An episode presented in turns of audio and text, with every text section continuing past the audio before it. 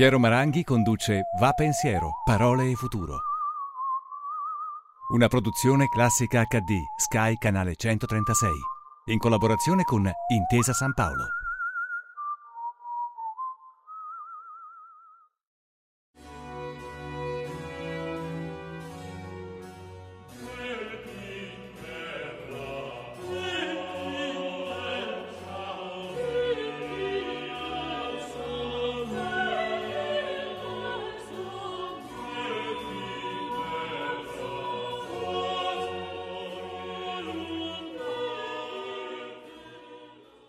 Abbiamo visto e sentito un passaggio del Gloria di Vivaldi nella chiesa di San Bernardino in Crema.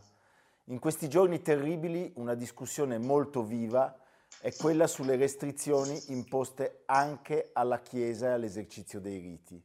Alcuni prelati diventano popolari anche fra i laici per l'autorevolezza del loro pensiero, per la loro capacità di comunicare e per il fatto che si confrontano senza ritrosie anche sui, te- sui temi più distanti dalla cultura e dalla morale cattolica. Il nostro ospite di Va Pensiero oggi corrisponde a questo identikit alla perfezione. È consigliere spirituale della comunità di Sant'Egidio ed è il presidente della Pontificia Accademia per la Vita, l'istituzione vaticana creata da, Paolo, da Giovanni Paolo secondo per la difesa e promozione del valore della vita umana e della dignità della persona.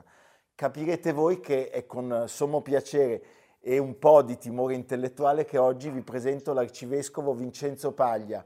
Come sta, don, don Vincenzo? Molto bene, mi fa piacere di partecipare a questa straordinaria trasmissione. La perché ringrazio. Lo dicevano già Dostoevsky, la bellezza ci salverà, la musica è parte di essa. Assolutamente, grazie. Senta, io sono Prego. particolarmente felice che lei abbia accettato il nostro invito e le pongo subito una domanda che per me è anche una necessità. Mia figlia Maddalena, diciassettenne, ha una spiritualità molto intensa. Ieri sera mi ha domandato se chi muore in questo momento ha il conforto di un sacerdote. Mi può raccontare che cosa succede? Purtroppo bisogna dire che chi muore in questo momento, soprattutto i malati del coronavirus, purtroppo raramente hanno un sacerdote accanto a loro, come non hanno neppure i familiari, non hanno neppure gli amici. E questo ci sta addolorando tutti.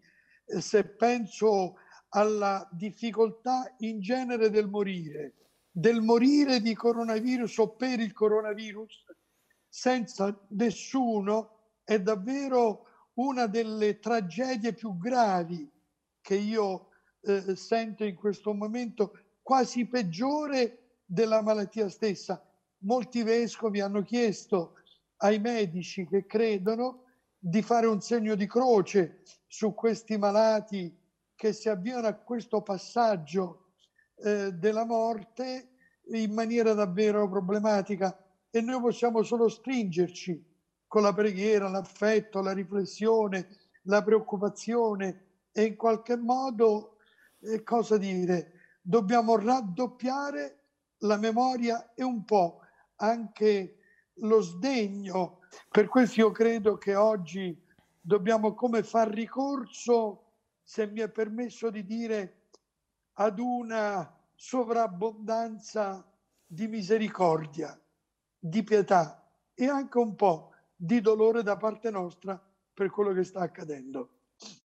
La benedizione Urbi et Orbi di Papa Francesco nella piazza San Pietro deserta sì. ha avuto un'audience televisiva degna di un mondiale di calcio, ventisette milioni di italiani collegati, il sessantaquattro per cento di share, un trionfo. Il coronavirus è affare da scienziati, però la pandemia sta risvegliando il senso del sacro, il bisogno di affidarsi al divino. Vedo una contraddizione. Mi, mi permetta una piccola confidenza. Mi dica. Eh, lunedì mattina sono stato in udienza dal Papa e mi sono congratulato con lui per questo gesto straordinario del Venerdì Santo Urbi et Orbi. E gli ho detto, Padre Santo, ma lo sa che l'hanno vista ventisette milioni di persone? Fa no, tutto meravigliato, ma è com'è possibile?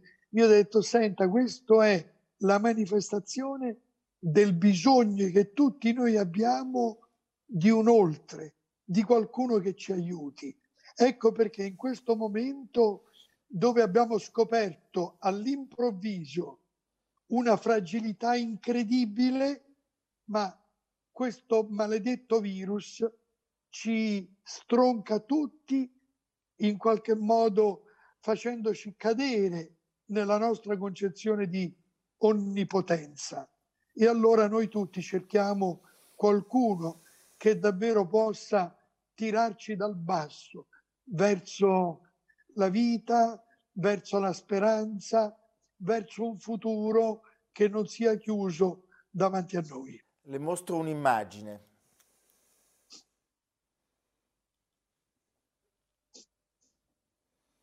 Abbiamo visto La nona ora di Maurizio Cattelan. Innanzitutto perdonatemi di aver messo a dura prova la sensibilità dell'ospite e di molti telespettatori. Le immagini straordinarie di Papa Francesco in San Pietro, di forza iconica assoluta, hanno fatto il giro del mondo e hanno riempito di emozione e coraggio tutti i credenti e non. L'artista sì. Vanessa Beecroft, qualche giorno fa, commentando le immagini di Papa Francesco a questa trasmissione, ha detto che di colpo la realtà ha superato l'immaginazione e di colpo l'immagine del Papa ha superato per sempre quella dell'opera di Cattelan. Ci dica qualcosa di questa immagine, di queste immagini. Io credo che abbia ragione a commentare questa icona del Venerdì Santo, di Papa Francesco in una piazza vuota, come a lasciare spazio al dolore di tutti. Non c'era il volto di qualcuno. Il dolore di tutti stava lì e Papa Francesco, che stava tra questa piazza vuota, piena di dolore, e Dio. Era solo davanti a Dio per parlare di quella piazza vuota. Quando Papa Francesco ha detto «Signore, non ti importa che moriamo», non era il grido di, dei credenti, era il grido di tutto il mondo. Il mondo non era solo. E mi permette allora una successiva riflessione. Quell'uomo bianco, da solo, a mio avviso, ha riassunto tutti i medici e gli infermieri vestiti di bianco che stanno nelle frontiere degli ospedali. È bellissimo ascoltarla, Monsignor Vincenzo. Senta, come racconta la Chiesa ai suoi figli una calamità che è così priva di riferimenti nel nostro vissuto? Noi le calamità, i virus, le, le pandemie le abbiamo conosciute attraverso i libri, la storia, l'arte, sì, il cinema, certo. Ma non, non, c'è, non è mai successo. No, questo è un apax nella storia eh, dell'umanità, direi, perché quello che sorprende è che un microorganismo, neppure vivente, una semplice molecola, in un pianeta che è riuscito a conquistare la Luna e persino Marte, che riesce oggi a connetterci in una maniera, direi, quasi miracolosa, ci ha messo in ginocchio tutti e tutto. Diceva un mio amico, un po' scherzando, con qualche amarezza, mi diceva: caro Don Vincenzo, vedi, questa volta in virus veritas, e cioè questo virus ci mostra la fragilità. La fragilità. La fragilità di tutti noi. È la sua semplicità, sì. è, la, è, la, è la, la cosa più annichilente, è proprio la semplicità di questo virus. Sì, perché è veramente il più piccolo di tutti, che riesce però a dire a tutti noi: guardate, dovete riscoprire il vostro limite. E questo nella tragedia è un insegnamento da apprendere. E a questo punto credo che dopo questo insegnamento della fragilità che ci coglie tutti, e quindi io direi un po' più di umiltà, un po' più di umiltà. A questo punto noi scopriamo che questa lezione in qualche modo la stiamo capendo. Perché? Perché abbiamo capito che tutti siamo interdipendenti nel bene come nel male. Ecco, l'epidemia. Nel Medioevo c'erano due epidemie. C'era un'epidemia del corpo, la peste, e c'era un'epidemia dello spirito, che era l'eresia. Oggi, sì. oggi e, e questo le chiedo di commentare, è lasciata la cura del corpo, ma non la cura dello spirito in qualche modo, nel senso che sì. le restrizioni a cui sono sottoposti non soltanto i cattolici, tutti i credenti, eh, sì. sono qualcosa che pongono delle domande molto profonde. Sì, io credo che lei tocchi un punto particolarmente delicato. E io direi che l'eresia del mondo moderno si chiama individualismo. L'individualismo è davvero una pandemia altrettanto grave come quella del coronavirus. Perché questa pandemia individualista ci fa comprendere che la solitudine è il trucco amaro del diavolo per distruggerci, del male per separarci. In questo senso l'individualismo si è insinuato, direi, diabolicamente nella politica, i sovranismi, l'individualismo si è insinuato nella religione quando diventa fondamentalismo, quando diventa pe- penso solo a salvare la mia anima. L'individualismo è diventato un virus nell'economia, quando ciascuno pensa a una, come dire, a un accaparramento del profitto a discapito di tutti. L'individualismo si è, si è insinuato nella cura del creato, o meglio nel dissennato, nella dissennata distruzione del creato per trarre vantaggio ciascuno per proprio conto. Ecco perché io credo che la cura all'individualismo oggi è la riscoperta della fraternità, che fu una delle bandiere della Rivoluzione francese. Fu, come dire, tessuta contro la Chiesa con qualche motivo, ma non contro il cristianesimo. Anzi, se oggi io devo dire che la fraternità è la promessa mancata della modernità, nonché l'uguaglianza e la libertà stiano in buona salute, ma della fraternità non se ne parla più. più. Questo è il problema della grande eresia del mondo contemporaneo. Monsignor Paglia scrive anche molto, è in uscita un saggio per P M, esce il quindici di aprile, eh, il titolo è Pandemia e fraternità, la forza dei legami umani ci riapre il futuro. Lei fa molte riflessioni anche sull'Europa. Mi lasci dire una, come dire, una mezza eresia. Io credo che il coronavirus sia una grande sberla all'Europa, un grande pugno nello stomaco per svegliarsi e fare il passo successivo che le manca.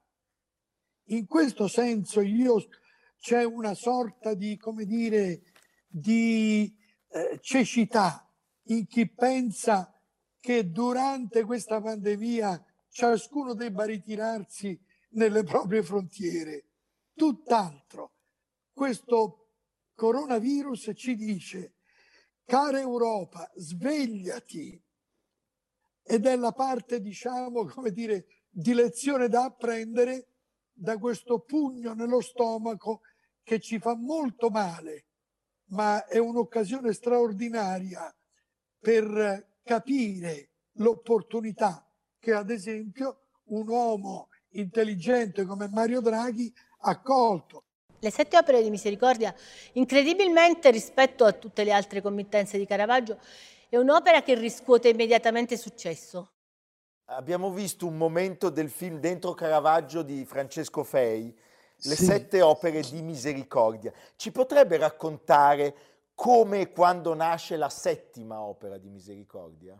Sì, di fronte a questa opera del Caravaggio restiamo davvero tutti in contemplazione, perché è una descrizione profonda del dolore del mondo e dell'intervento della misericordia. Mi verrebbe da dire che potrebbe essere un po', come dire, lo stemma di Papa Francesco. Glielo consiglierò, perché queste opere di misericordia, che appunto al tempo di, Mich- di Caravaggio sono diventate sette, fino al Medioevo il loro numero era sei, perché riguardavano le sei opere di carità che sono descritte dal Vangelo di Matteo al capitolo venticinque sul giudizio universale. Avevo fame, avevo sete, ero carcerato, ero malato e così via. Ma nel Medioevo, quando immediatamente dopo l'urbanizzazione che l'Italia e l'Europa hanno visto nascere, prima di tutti gli altri continenti, ci sono state le prime grandi epidemie. Penso alla peste, ma penso anche alle morti per le alluvioni, che erano numerosissime. E che cosa accadeva? Che rimanevano senza sepoltura centinaia, a volte migliaia di corpi morti senza essere sepolti. In quell'epoca la pietà cristiana spinse numerosi laici, potremmo dire i volontari di oggi, numerosi laici a dare sepoltura a questi cadaveri, a questi uomini e donne morti. E si aggiunse, e la Chiesa aggiunse, questa settima opera alle sei opere di misericordia. E da ottocento anni circa l'elenco delle opere di misericordia, appunto le sette opere di misericordia corporali e poi spirituali. Quello che a me fa pensare molto è che oggi, in un mondo molto diverso da quello medievale, molto più sviluppato, noi stiamo rischiando il, stiamo rischiando il fatto di non poter applicare questa settima opera di misericordia corporale, che è quella di seppellire i nostri morti. Io stesso ho celebrato qualche giorno fa una messa, ovviamente eh, da soli a Sant'Egidio, per tutti i morti per il coronavirus o quelli che non hanno potuto ricevere il conforto dei sacramenti e il funerale. Senta, lei nel, nel, nel saggio Pandemia e Fraternità affronta il tema della morte. Lei parla del lavoro della morte. Sì. Ecco, alla fine di tutto questo che stiamo vivendo, saremo più vicini, saremo più fratelli, come diceva prima? Potremo non esserlo, potremo non esserlo? Sì, sì. Io credo che dobbiamo essere seri. Io non credo che tutto sarà come prima, anzi, quasi nulla sarà come prima. Secondo, dobbiamo stare attenti ad essere troppo semplificati. Tutto tornerà e tutto andrà bene. No, io credo che oggi è il tempo della responsabilità. È il tempo di farsi carico delle domande del pianeta, di questa casa comune, e farsi carico delle domande di questa enorme famiglia umana. partendo dai più deboli, partendo dai bambini, partendo dagli anziani. Io sono rimasto colpito da alcune affermazioni, ad esempio, di chi dice gli anziani facciamoli morire, le persone disabili non le intubbiamo. È una pura follia. La morte comincia da dentro il nostro cuore, dalla nostra mente, prima che fuori. La morte inizia quando noi sentiamo l'altro estraneo, lontano, nemico, perché da questo sentimento, ricordiamo Caino, inizia l'omicidio. Le chiedo di aiutarmi a comprendere un pensiero di Pascal. Eh, Papa Francesco ha parlato di tempesta e ce n'è uno che Pascal dedica al miracolo della tempesta sedata e dice è piacevole, è piacevole stare su una nave battuta dalla tempesta quando si è sicuri che non si perirà. E poi dice così sono le persecuzioni che angustiano la Chiesa. Perché dice questo? Pascal era un grande credente e anche giansenista, cioè un po' rigoroso, diciamo, oggi diremo un pochino, diciamo, troppo, troppo severo. In realtà lui aveva questa fede nell'abbandono verso il Signore e tutto questo gli faceva, come dire, porre le fondamenta anche del futuro su questa pietra incrollabile che è la roccia di cui parla il Vangelo, sulla quale possiamo fondare la nostra esistenza. Insomma, Pascal direbbe, attenzione, se costruiamo sulla sabbia, cioè su una società liquida, direbbe, avrebbe detto Bauman, tutto diventa insicuro. Se costruiamo la casa sulla roccia salda di un amore che vince qualsiasi persecuzione, qualsiasi ostilità, qualsiasi tentativo di distruggerci, perché l'amore è più forte della morte. Senta, torno al suo libro. Lei parla dell'importanza di una bioetica globale. Ci spiega? E cioè vuol dire che siamo in un mondo appunto ormai globalizzato, nel quale appunto siamo tutti connessi gli uni agli altri. Un mondo nel quale le scoperte scientifiche, ma anche i mali possono essere comuni, anche le scoperte più avanzate. Pensiamo al nucleare. Il nucleare ci può distruggere tutti. Pensiamo anche alla capacità che abbiamo di dominare il clima, di distruggere le foreste. Tutto questo si ricade su tutti. Pensiamo all'intelligenza artificiale o a quello che può accadere con le nuove tecnologie. Noi possiamo diventare, per esempio, i possessori dei big data, i padroni del mondo, con un nuovo schiavismo. Ecco allora, rispetto a questa nuova epoca storica, dove il potere è enorme, c'è bisogno di una dimensione etica, etica altrettanto importante. Per questo bioetica, ma io andrei oltre, anche biopolitica, anche bioeconomia. Non possiamo più oggi pensarci isolati.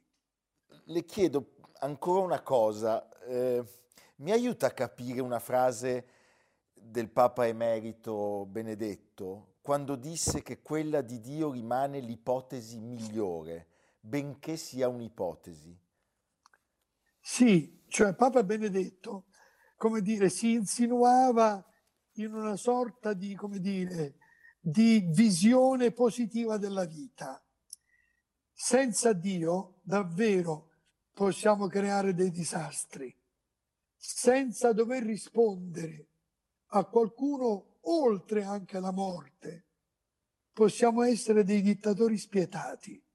Papa Benedetto dice, guardate, vivete come se Dio esistesse, anche se non ci credete, perché se vivete come se Dio esistesse, certamente sareste più buoni, più tolleranti, più amici, più fraterni e anche con qualche sogno comune in più. È un suggerimento da grande saggio, da grande sapiente. Monsignor Vincenzo Paglia, io la ringrazio tantissimo, è stato un vero piacere per noi averla ospite anche a Va Pensiero. Anche per me, e io il mio pensiero lo mando a tutti i telespettatori e mi auguro che continui ad andare questo Va Pensiero, che non può a questo punto, eh, mio caro Piero, div- che diventare un pensiero, come dire, planetario, anzi interstellare. E auguri a tutti. La ringrazio.